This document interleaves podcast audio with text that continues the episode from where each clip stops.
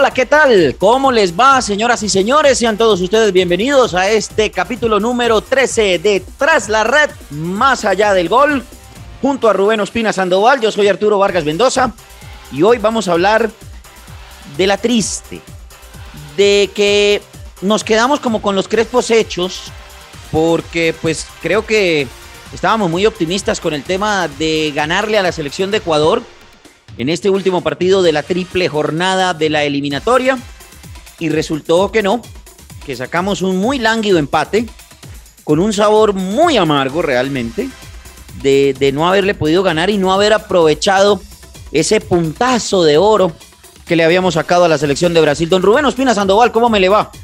Señor Arturo Vargas Mendoza, muy buenas tardes, buenas noches, buenos días para usted y la gentil audiencia de Tras la Red. Sí, señor, programa número 13, y bueno, con bastantes consideraciones por hacer luego de este, como usted lo dice, lánguido y la verdad desafortunado y descafeinado empate, por llamarlo así, de Colombia ante Ecuador. Yo quiero empezar diciendo que este empate, o mejor dicho, que el partido contra Brasil, y lo habíamos dicho en el episodio pasado, Rubén, que sí, es que un empate o una derrota en este partido contra Ecuador, es decir, si no se le ganaba a la selección de Ecuador, pues que el tal puntazo de oro iba a terminar valiendo lo mismo que un billete de $100, pero de color azul. Exactamente. Entonces, pues Rubén, ¿tiene usted cabida para que se despache, señor? Empiece con su editorial, porque yo sé que usted tiene muchas cosas que decir de lo que pasó en esta fecha eliminatoria. Bueno, mire, ciertamente Colombia fue un equipo que difícilmente hilaba tres pases seguidos en la primera parte. Ecuador propuso un partido para cortar comunicación a los extremos, para jugar de contraataque, para soportar el partido, no desde el sufrimiento, pero sí desde la anticipación. Ni Quintero pudo filtrar, ni Cuadrado pudo ser contundente porque empezó como lateral.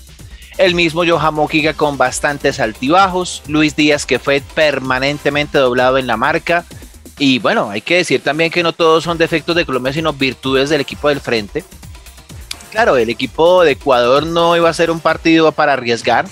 Entendía que venía de perder 3 puntos que quería obviamente haber tenido en el bolsillo contra Venezuela por errores e imprecisiones, en este caso de su arquero. Y bueno, pues decidió hacer un partido de conservación, un partido de un bloque medio alto, en este caso cortando comunicación, insisto. El pase inclusive llegó a ser desde la primera línea de Wilmar Barrios, pero como Wilmar Barrios no es un pasador, es un volante de marca, entonces no tiene la facultad para hacer el primer pase, digámoslo, a partir de él. Sí, la idea era poder utilizar los dos extremos de la cancha, pero como estaban tapadas las salidas, pues ciertamente Colombia terminó naufragando en pases erráticos hacia uno, dos, y hasta el tercer pase terminaba porque Ecuador hacía la presión. Se supo dosificar muy bien en Barranquilla. Esa es otra de las virtudes del cuadro de Gustavo Alfaro, que insistimos, conoce muy bien a Colombia, no solamente por ser entrenado, sino porque pues comentó muchos de los partidos de la selección para la televisión nacional. Entonces eso le permitía tener una información previa que es válida, obviamente, para poder sacar el punto. Y además Ecuador, al tener esa ventaja, sabía que el punto en Barranquilla era muy importante. Ahora, en el acumulado de los 6 puntos, Ecuador sacó 4 por 1 solo de Colombia. Imagínense, entonces el puntazo para Ecuador, ahí sí, puntazo de oro para los hermanos ecuatorianos. David Ospina tuvo 2 salvadas, un cabezazo del primer tiempo, un remate de fuera de distancia promediando la primera parte y nada más. Prácticamente Colombia terminó chocando contra una pared de concreto, contra los 4 o los 3 mediocampistas que había puesto el equipo de Alfaro, más los 3 delanteros que no tenían ningún empacho, como se dice, en despejar la pelota, en cortar comunicación. Luis Díaz terminó naufragando, insistimos, con un doblaje. El mismo Juan Fernando Quintero perdido en el partido. Borré terminó naufragando entre esa maraña de centrales y defensas. Y pues qué decir de Dubán Zapata, ¿no? Que terminó inclusive tirado a un costado, siendo un extremo para buscar con su corpulencia hacer un enlace más, ¿no? Ya para el segundo tiempo, Reinaldo no hace cambios de entrada, de movida, cosa que me pareció bastante extraño.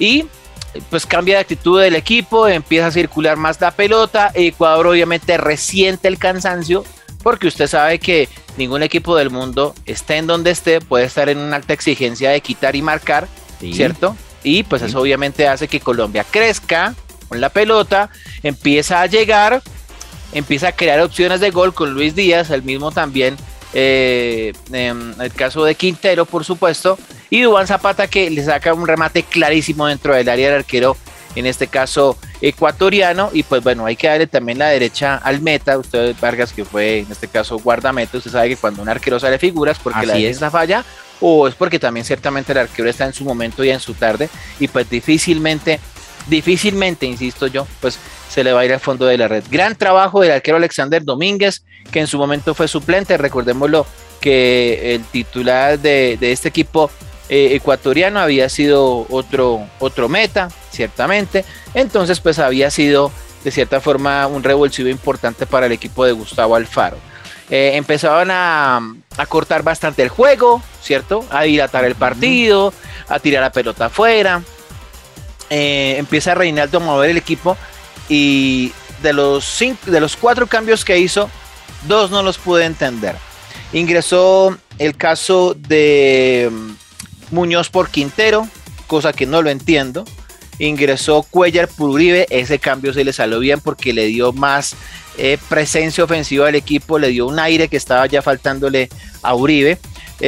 Sale Borré y entra Falcao, y dijimos, bueno, ya tenemos dos delanteros fijos, dos lanzadores, como lo eran en su momento el mismo Borré con Cuadrado y con Quintero, pero decide sacar a Dubán Zapata.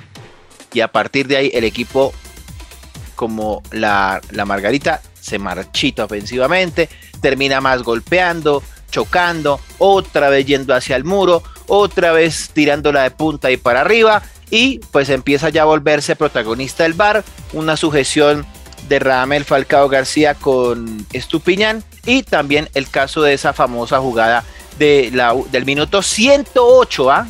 108 minutos, ¿eh? Una cosa impresionante, ¿eh? En donde Cuadrado saca la pelota y se demoraron casi que otros 10 minutos para revisar el VAR, donde finalmente Mina sutilmente la baja la pelota con la mano para la anotación, que queda pues anulada por parte del cuadro de Colombia, y con ya el sinsabor de no poder ganar. Pues yo debo decir, Rubén, que estoy de acuerdo con usted en muchas de las cosas que usted ha dicho. Creo que Colombia se ha convertido en una selección muy predecible. En estos tres partidos, pues si bien el partido contra Uruguay, pues como visitante, ante una selección muy necesitada, que nos echó el carro encima, digamos que uno pensaría que listo, estreno de la triple jornada, Uruguay, visitante, campo nuevo, porque pues no era el centenario. Y el planteamiento, aunque pues se veía que era algo ofensivo, o por lo menos estaba en disposición de atacar, pues el equipo encontró muchas falencias y mucha irregularidad en algunos de sus elementos. No tanto en la zona de los volantes de marca, pero sí en la zona de creación y de finalización, ¿no? Los delanteros. Pero uno ya después ve el partido contra Brasil, y se encuentra con que el equipo ni para adelante ni para atrás.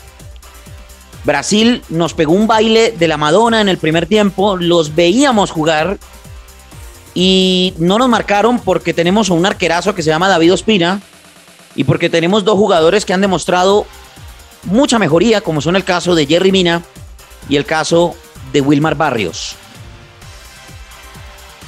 Y para rematar, y le sacamos un puntazo de oro, y todos pues casi que celebramos hasta el cansancio ese empate contra Brasil, la primera selección que le empataba a Brasil, y bueno, en fin. Y pues digamos que llegábamos con cierto optimismo y con cierta obligación a este partido contra Ecuador, y no se cumplió. Se hizo exactamente lo mismo en los tres partidos. No hubo ideas de la mitad de la cancha para adelante. Tampoco hubo variantes en materia táctica, Y nos encontramos también con la irregularidad de algunos jugadores. Irregular Cuadrado, porque si bien no jugó bien en el partido contra Uruguay, fue sancionado para el partido contra Brasil, no jugó bien en el partido contra la selección de Ecuador, a pesar de que lo pusieron de lateral por la derecha.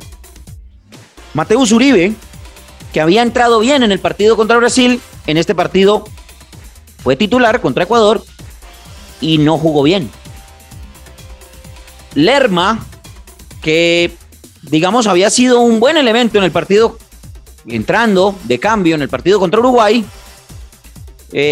no jugó bien en el partido contra Brasil, lo tuvieron que sacar y ni siquiera fue tenido en cuenta para este compromiso frente a Ecuador.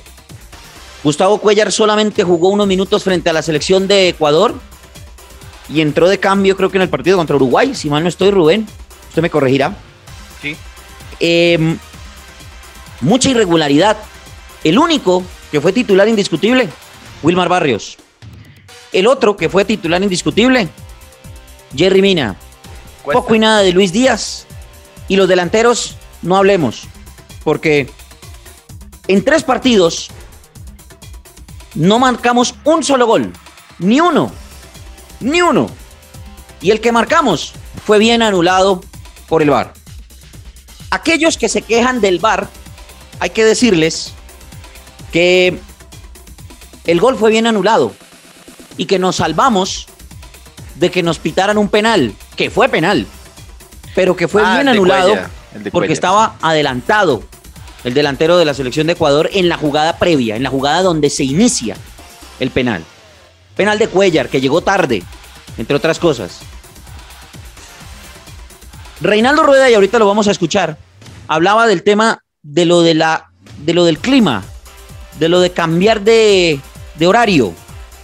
Y sí, Reinaldo, yo creo que sí, porque los jugadores en el primer tiempo no vieron una, se les notaba cansados, desgastados, aperezados, idos del partido.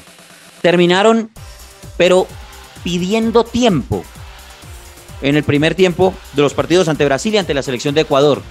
Ya cuando se hizo la noche, en los segundos tiempos, se jugó mejor. No puede ser, Reinaldo, que estés tan confundido que cuando mejor estaba Dubán Zapata en el terreno de juego, cuando más asentado se veía, cuando más tenía la pelota y eso que se había tirado por un lado, lo sacas. Juan Fernando Quintero, que era un jugador que estaba siendo desequilibrante y el único que medio tocaba la pelota en la mitad del campo y medio se atrevía, que no encontró ningún socio en ninguno de los tres partidos, lo sacaste por un lateral, cuando lo que se necesitaba era llevarle la pelota a los delanteros. Hay confusión en el planteamiento de la selección Colombia. Claro, hay que darle mérito al rival, como usted dijo, Rubencho, por supuesto, se nos cerró bien la selección de Ecuador. Brasil, pues, nos jugó un partidazo. Pero hay mucha irregularidad y no quiero hablar del tema de Mojica y todo porque usted ya lo tocó, Rubencho, en este programa. Pero yo sí quiero decir que no hubo forma de llevarle la pelota a los delanteros. 3 disparos al arco contra la selección de Uruguay. 4 disparos al arco contra la selección de Brasil. Llevamos 7. Y 4 disparos al arco frente a la selección de Ecuador. Salió figura el portero. Y ni un gol. Esta selección se quedó sin goles. Depende de los goles de Borja, que es el único que ha marcado de los delanteros en este proceso. Pues por lo menos que el que ha marcado más goles. Entonces, se nos fue el gol. Y se nos fue la creación. Y se nos fueron las variantes. Y se nos fueron las ideas. Ahora, para aquellos que parece que actuaran como plañideras, y esta es la primera y única vez que voy a hablar sobre este tema, para aquellos que actúan como plañideras y andan con la frase de es que en una pierna este James es más que... No, señores. Ustedes, queridos seguidores que actúan como plañideras de James Rodríguez, les voy a decir una cosa. James Rodríguez no es el mismo de Brasil 2014, del que ustedes viven o el que ustedes están pidiendo. Y en este momento, James Rodríguez está lesionado o viene de recuperarse de una lesión. Seguramente va a jugar el próximo domingo en la Liga de Qatar. En la Liga de Qatar. Vamos a ver cómo le va. Ojalá. Porque si están pidiendo a James para allá, primero esperen a que el hombre se recupere y coja ritmo. Porque mientras James Rodríguez no tenga ritmo, no va a ser tenido en cuenta. Por favor, no lo pidan más y no actúen más como plañideras de James Rodríguez, porque el hombre todavía no tiene ritmo y no será tenido en cuenta. Y los que están reclamando por el tema del VAR, tengo aquí un dato, Rubencho. A ver. Página 108 del libro actualizado del reglamento del fútbol 2021-2022. De la International Board. Tocar el balón con la mano. Cometerá infracción el jugador que, cito textualmente, inmediatamente después de que el balón le toque en la mano o el brazo, incluso de manera accidental, marque gol en la portería adversaria. No más preguntas, señor juez. Rubencho, ¿qué le parece si escuchamos a Reinaldo? Por favor, escuchemos entonces lo que dice Reinaldo primeramente en cuanto al tema del VAR. Profesor, partido complicado por tantas interrupciones, fricciones y excesivas detenciones de Ecuador. El VAR fue protagonista. ¿Qué opina? Preocupado, muy triste. Considero que debemos de cuidar el fútbol suramericano. Y toda esta situación que se da en estos juegos da pena ajena, da vergüenza.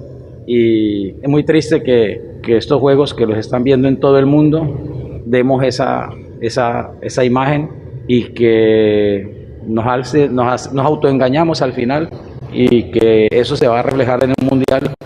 Es una vergüenza. Ya es un tema, no vale la pena de gastarse más. Llorar sobre la leche derramada, esto no va a poder ver.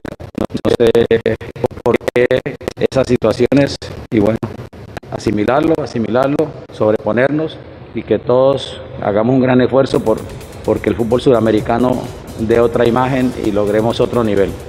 Rubencho, me da a entender que está como reclamando el tema de las demoras, de los continuos. Reinaldo, tú has dirigido en Sudamérica y has dirigido en CONCACAF. Reinaldo, ¿qué son esos reclamos? Rubén. Sí, el tema de la dilación, no es nuevo, ¿no? En el VAR, de hecho, que nos lleva años luz en ventaja, por ejemplo, la liga inglesa, la Premier League se demora si acaso 45 segundos en que el VAR y la VAR y el juez se pongan de acuerdo. Ahora, no hemos tenido la oportunidad de escuchar por lo menos los audios VAR de los europeos, pero usted va a escuchar un audio VAR de Conmebol y eso es una mano de gritos, de ruidos. Sí, habla el VAR, habla la VAR, habla el juez. Se escucha obviamente el audio externo, o sea. Y eso es con una urgencia, eso es. Oye, tranquilos. No, hombre. Cierto. Por favor. Eso parece que parecen gallinas culecas, decía mi abuela. Entonces, obviamente, pues trae bastante como, no sé, como desorden, ¿no? En cuanto a la escucha, en cuanto a la decisión. Claro, se necesita obviamente tener cabeza fría para mirar la jugada una y otra vez, pero como que hay ese tema del afán dentro del orden, o si se puede llamar desorden, que pues la verdad es bastante infortunado. Pero bueno, no podemos caer en ese vacío, ¿no? O sea, no. Si Colombia no fue capaz de generar fútbol, de desarticular una defensa bien montada, no se puede caer en el recurso de quejarse con el juez, aunque fue cierto, porque estamos dando a entender que estábamos jugando al hoyazo. Nomás mire usted ayer un saque de banda minuto 108 y estaban todos metidos. Faltó que hubiera estado metido el Cole y el Pibe y Asprilla, todos dentro del área. Y le digo una cosa, Rubencho, a la luz de lo que acabo yo de decir del tema del reglamento, la pelota le pegó en la mano a Jerry Mina, ¿qué hacemos? Sí, ya. Le pegó en la mano a Jerry Mina y de ahí salió la jugada del gol. Pero venga, usted dice que no generamos juego o que no generamos mucho juego. Escucha a Reinaldo, que él dice todo lo contrario. Profesor, buenas noches. 3 puntos y ningún gol anotado. ¿Es falta de definición de los delanteros o cree que es el planteamiento y trámite de los partidos que no permite generar jugadas? Generación sí ha habido en todos los partidos. Contra Uruguay tuvimos, contra Brasil tuvimos, hoy contra Ecuador tuvimos. Esos partidos son muy competidos, son muy equilibrados. En todos los 3 juegos creamos situaciones de gol. En unas quizá por falta de precisión de nuestros hombres, en otra por virtud del rival, no pudimos finalizar. Yo creo que si nosotros hacemos un análisis de todos los juegos, siempre Colombia ha hecho una propuesta, inclusive en Uruguay, teniendo varios hombres en el área rival, en el campo rival, buscando hasta el último minuto siempre sacar el partido adelante. Y bueno, creo que para ustedes, los medios, quedan mejor esa evaluación un poco más objetiva. ¿Cuál considera en la autocrítica fue el principal error de Colombia para no quedarse hoy con los 3 puntos? No haber finalizado, el haber tenido muy pocas ocasiones por el comportamiento del rival, y que el arquero de Ecuador, Domínguez, estuvo brillante en 2 o 3 situaciones. Creo que fue determinante para nosotros no haber podido lograr los 3 puntos. Rubén, señor. Estoy de acuerdo con Reinaldo en que sí generamos juego, pero después de que el rival ya nos había llegado 2, 3, 4, 5 veces, que había salvado David Ospina. Y en lo otro que dijo, de que no finalizamos, pues Reinaldo, hermano, si usted saca a los delanteros, ¿qué hacemos? En el mejor momento de Dubán Zapata, lo sacó. Sí, difícil, la verdad. Difícil, la verdad, ese cambio yo nunca lo logré entender, la verdad. Porque se veía clarito Dubán que en algún momento le iba a caer. O sea, y el de Quintero por Muñoz. Pues no, lo de Muñoz obviamente se entendía porque Cuadrado pues era cambiar el tándem de pasar a Muñoz como extremo o como lateral y a Quintero arriba, pero le da por sacar a Quintero, entonces pues no lo veo. Pero si lo que necesitaba Quintero era un socio, entonces sáquelo por otro jugador. Che. Bueno, porque Luis Díaz, ¿qué hizo? Luis Díaz, ¿qué estaba haciendo? Por ejemplo, pregunto yo. Estaba cambiado de costado en algún momento dado. Sí, pero entonces si va a hacer el cambio para adelantar a Cuadrado, pues entonces saque a otro jugador, deje a los jugones que le lleven la pelota a los delanteros.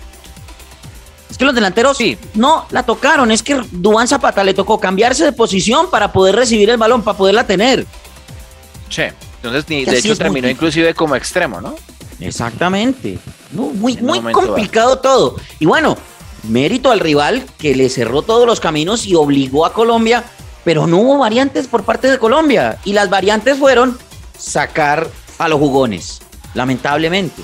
Entonces, sí, Reinaldo yo creo que se equivocó ahí. Él debe hacer esa, exacto, esa autocrítica. Bueno, Reinaldo nos da la posibilidad de hacer la evaluación. Aquí la estamos haciendo juiciosamente. Y ojo, puede que la gente diga en este momento, no, pero es que estos manes están calientes y toda la cosa. Puede que sí, pero la verdad, el partido de ayer de Ecuador tenía que haberse ganado. Y sí, se pudo haber ganado. Es que era fundamental. O sea, yo insisto esto, no se puede depender de un hoyazo, de tirarse al piso. O sea, yo sé que hay partidos en Sudamérica que hay que aguantarlos y hay que jugarlos con el corazón y con las ganas, pero ese es el último recurso, me hago entender, usted no puede entrar a la cancha como que vamos para adelante y algo saldrá y así como a la aventura, ¿no? No, o sea, terrible. Porque eso da a entender que no hay un plan de trabajo, o sencilla y llanamente el equipo que está al frente monta el muro y hasta ahí llegó. No, y otra cosa que aquí hemos hablado, Rubencho, usted no saca a los jugadores más peligrosos, eso le da la posibilidad al rival de que se asiente, pierda el miedo y adelante sus líneas. Y Ecuador, en el momento en que sacaba a Dubán Zapata, se adelantó y casi nos genera un par de opciones de gol. Entonces, muy complicado. Ahora, escuche este audio. Escuchemos este audio, queridos seguidores, mi Rubencho. Sí. Porque este sí que dice mucho. Y creo, yo personalmente me voy a tomar aquí la vocería. Creo que me viene dando la razón el técnico Reinaldo Rueda. A ver. Profesor Reinaldo, el hecho de empatar ambos duelos en Barranquilla jugando a la misma hora, ¿interfiere en la decisión sobre el horario que se tendrá para el próximo partido local ante Paraguay en noviembre? Bueno, ese es un tema que ya lo conversamos y que se le va a pasar a la Conmebol la solicitud, considerando el tema de los juegos de noviembre, donde las características del clima cambian por la época del año, por nuestros jugadores que ya empiezan a vivir un clima en Europa de más frío también, inclusive los de México.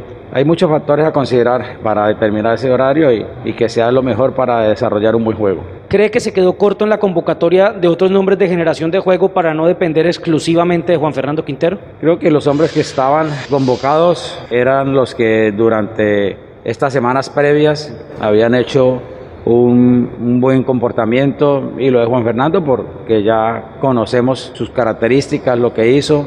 Creo que es un tema que siempre va a ser más importante los que no estuvieron o los que no jugaron, ¿no? Eso post juego, hacer esa evaluación de quiénes hubieran podido ser, creo que en este momento no resiste análisis, ¿no? Vale decir, Rubencho, que estos audios los hemos extractado, bueno, usted de los la conferencia ha extractado, Rubencho, de la página oficial, o mejor dicho, del boletín oficial, de la conferencia de prensa oficial, ¿vale? Sí, para claro. Para que ningún medio se vaya a sentir aludido, y esto obviamente esto es publicado por la Federación Colombiana de Fútbol. Exactamente, entonces el tema pasa, es porque primero lo que manifiesta Reinaldo es que ciertamente se va a cambiar a un horario, por ejemplo, 6 de la tarde, por decir algo, o sea, no va a jugar ni a las 3 ni a las 4, sino ya más entrada la tarde-noche en Barranquilla, con ese juego en este caso en Paraguay. Entonces, bueno, pues ahora las cuentas empiezan a estrechar más, Arturo. Sí, señor, ¿cierto? Porque... estrechar más. Porque vea, y ahora metámonos en el tema de resultados. Bolivia le ganó 4-0 a Paraguay. Y goles de Ramalo al 21, Villarroel al 53, Abrego al 84 y Fernández al 90. Baile completo de Bolivia a Paraguay en el Hernando Siles. Y Bolivia, le cuento... con su nadadito de perro, se metió en la pelea. Es que venía con 3 derrotas al hilo y uno decía, no, pues ¿de dónde va a sacar 6 puntos? Y vea, le ganó en este caso al cuadro de Perú, que también venía en... de Paraguay. En Paraguay, bueno, primero Perú, en la fecha triple, recuerde usted. Sí. Venía en este caso de perder el cuadro de Bolivia, precisamente con Ecuador 3-0, allá en Guayaquil. Y ahora pues le gana 1-0 a Perú en la segunda triple fecha, y en la tercera de la triple fecha pues le gana 4-0 a Paraguay, que a su vez pues decantó la salida de Berizzo, ¿no? Sí, que señor. De hecho ya la venía como diciendo, bueno, pues si me tengo que ir me voy, la federación no me debe dar, yo no debo dar a la federación, tiene que haber buen clima, tienen que creer, talala, el cassette, ¿no? El famoso cassette. Estaba más... ya estaba listo, el hombre sabía que si perdía estaba más se iba, que adentro. Exactamente, y el tema pasaba es por la situación estrepitosa de Paraguay. Entonces Bolivia queda con 12 puntos, lugar séptimo, a 3 del repechaje. Es correcto. Argentina, se lo dije en el programa pasado, Rubén, que Lautaro Martínez hacía gol contra Uruguay y se sacaba la mufa, se sacaba la sal, fuma. Y volvió a marcar contra Perú, 1-0. Hay que decir que falló penal el equipo peruano. Y la actitud de algunos jugadores de Argentina, lo del arquero Dibu Martínez. Y lo de Cuti y lo de Otamendi, ¿no? Y lo de Cuti con Otamendi. Ay, por favor, bajémosle, por eso es que no los quieren después, por eso es que les hacen bullying. El cancherismo, ¿no? El famoso. De hecho, en algún momento, y no me había fijado, pero en algún canal de YouTube, de parte de los ecuatorianos, publicaron un video, un Zoom, donde Falcao le estaba cantando el gol a Domínguez, ¿no? En la cara. O sea, esas cosas, obviamente, en la calentura se deben hacer. Los que se indignaron con Dibu Martínez, yo sí me saco de esa colada, los que se indignaron con Dibu Martínez deben estar en este momento indignados con Falcao, digo yo. Sí, claro, porque no se puede caer en eso. Yo entiendo que es muy buen producto de la calentura del momento, pero pues eso no... digámoslo, que es un juego limpio, o sea, uno no puede caer como en esa provocación, en esa humillación, porque pues, o sea, son emociones y tú puedes ir a cantar el gol y perfecto, pero no enrostrarlo, ¿no? De hecho, eso pasa mucho en el fútbol sudamericano, por aquello de las pasiones, por aquello... Señor. Pero no se puede avalar, ¿no? Como que ya lo hacemos todos, entonces lo podemos hacer. Y luego lo anularon el gol. Hágame el favor. Y Mina bailó y después las redes sociales le dieron... Usted entenderá. ¿No? Ah, no, siga bailando. Y el otro dice que Dios es colombiano, como dijo Edgar Perea, y toma, no, anulado el gol. Ay, no, por Dios. Bueno, señor, no hablemos de eso. Chile le ganó 3-0 a Venezuela, un resultado que pues creo que era bastante esperado. Pulgar pero anotó en dos ocasiones, minutos 18 y 37, sí. Y Brereton, mire, del que hablábamos la vez pasada. Brereton 3-0. Yo sí tengo que decir algo. Si los chilenos considero yo que tienen recordación y tienen memoria, Brereton fue puesto por Reinaldo Rueda, porque Brereton ni existía para los chilenos. Sí, señor. Reinaldo buscando, se lo encontró. Y lo empezó a llamar y dijo, este Brereton, ¿de dónde salió? Y vea, poniéndolo, Reinaldo se va, le dicen, ojo con este muchacho Brereton. Y bueno, señor, y la noticia de la eliminatoria suramericana está en Brasil, en Manaus, exactamente, porque Brasil le ganó 4-1. Anotaciones de Neymar, minuto 10, Rafinha al minuto 18 y al 58, descontó Luis Suárez con un golazo de tiro libre, y Gabriel Barbosa marcó en el minuto 83, baile aplastó Brasil a la selección de Uruguay, la dejó en problemas, la dejó en una crisis tremenda, la selección uruguaya apenas 1.9 en esta triple fecha, y Brasil ya matemáticamente todavía no está clasificado, le falta un ítem, que es el tema del gol diferencia, pero yo creo, y lo voy a decir así abiertamente, Brasil es el primer clasificado por Sudamérica al Mundial de Qatar 2022. Claro, porque así no está oficial. Ya 31 puntos, no, es oficial, de hecho, porque si usted se da cuenta... No es oficial, Rubencho, porque el ítem del gol diferencia todavía lo tiene, porque si usted hace las cuentas con el quinto, que en este momento es Uruguay, todavía Uruguay le puede sacar la posición a Brasil. Ah, usted habla de los puntos hasta el final. Claro, por eso le digo, matemáticamente no es oficial, pero hombre, por juego, por Brasil, sí, por distancia, por poderío, hombre. Sí, yo creo que ya todos miran desde el segundo para abajo, inclusive del tercero para abajo, porque Argentina ya, también ya está listo, también eso póngalo.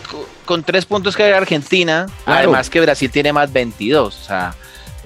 difícilmente lo podrán desbancar de esa diferencia de gol. El que sí desbancaron de diferencia de gol y que venía bien era Uruguay. En 2 partidos, 7 goles. Y claro, pues ahora quedó con -3 en diferencia. Sí. Ecuador obviamente pasó el susto, quedó con +7 en diferencia, ¿cierto? Y Colombia pues ni arriba ni abajo, queda todavía en 0, pues porque no le marcan, pero tampoco marcan. Bueno, señor, le doy rápidamente la tabla de posiciones porque nos tenemos que ir. Brasil primero, 31 puntos. Para mí y para usted seguramente, señor Rubén Ospina Sandoval, y para muchos de nuestros seguidores, clasificado ya al Mundial de Qatar, 31 puntos. Argentina segundo, 25 puntos. Tercero Ecuador, 17. Cuarto Colombia, 16. Los mismos de Uruguay, que aparece quinto. Chile sexto con 13, todavía tiene opción. Bolivia séptimo con 12, todavía tiene opción. Paraguay octavo con 12, todavía tiene opción. Perú noveno con 11, creo que todavía le alcanza, falta mucho todavía, y el que sí la verdad no lo veo es a Venezuela, que tiene 7 puntos y ya creo que olvidémonos de eso, Rubén. Eso está, vengo a decirle que nada está dicho del quinto para abajo, es más, del cuarto para abajo nada está dicho. Nada está dicho, exactamente, así que Colombia tiene que empezar a mejorar. Bueno, señor, rápidamente y de cierre, cerrando todo el tema de eliminatorias suramericanas, vámonos al fútbol de acá, al fútbol local. ¿Qué va a pasar este fin de semana, Rubencho?